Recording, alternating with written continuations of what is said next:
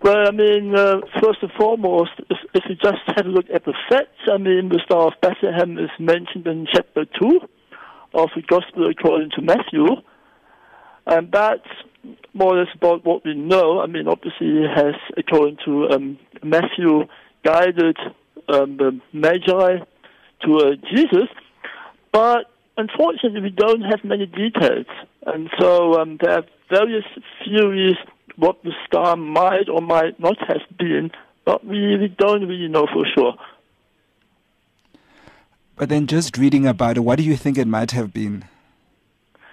Look, I mean, if you ask my personal opinion, I mean, I think a very strong contender is that it might have been legendary. I mean, we do know that the Old Testament is referring to a star in conjunction with Messiah. And so there might have been a motivation for um, Matthew to mention a star, um, and in particular also because stars or celestial phenomena were generally uh, mentioned in relation with important people in those days. Um, so basically, if, if you look at the scarcity of information about that part of Jesus' life, I mean, it seems plausible to me that it might not have been anything real astronomically. If you're looking for astronomical contenders, I mean, the strongest one probably is the triple conjunction of, um, I think, Jupiter and Saturn in, um, before Christ. But again, we don't know. Sure, there are like uh, scientists that are trying to find out about this star. What um, is there any literature on this? Are there people that are trying to find out whether the star Bethlehem is real or not? Oh yes, there are definitely people trying to do that. Um, you have various astronomers who have written whole books about that. Um, the problem with that is that they tend to disagree with each other. So different people propose different theories.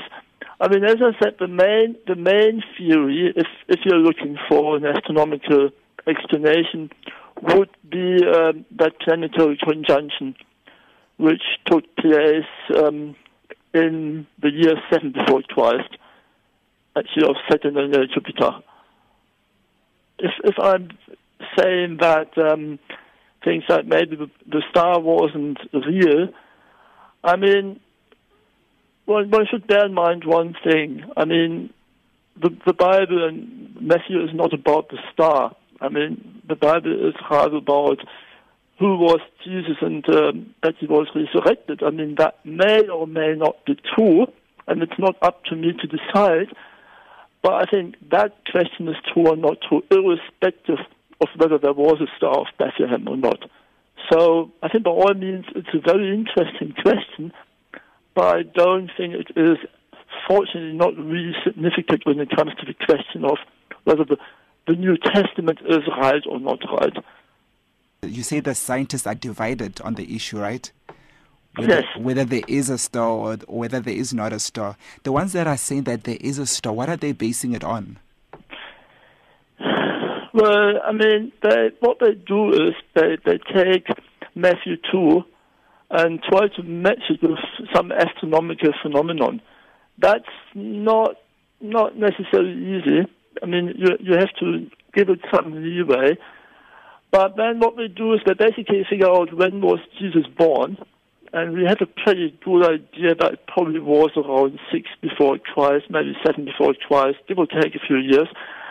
And then they, they just have a look at what was up in the skies. And when we do know that there was a triple conjunction, we do know from Chinese records whether there has been comets, and then they try to make sense of that, and they try to infer um, what the astrological significance for the Magi might or might not have been.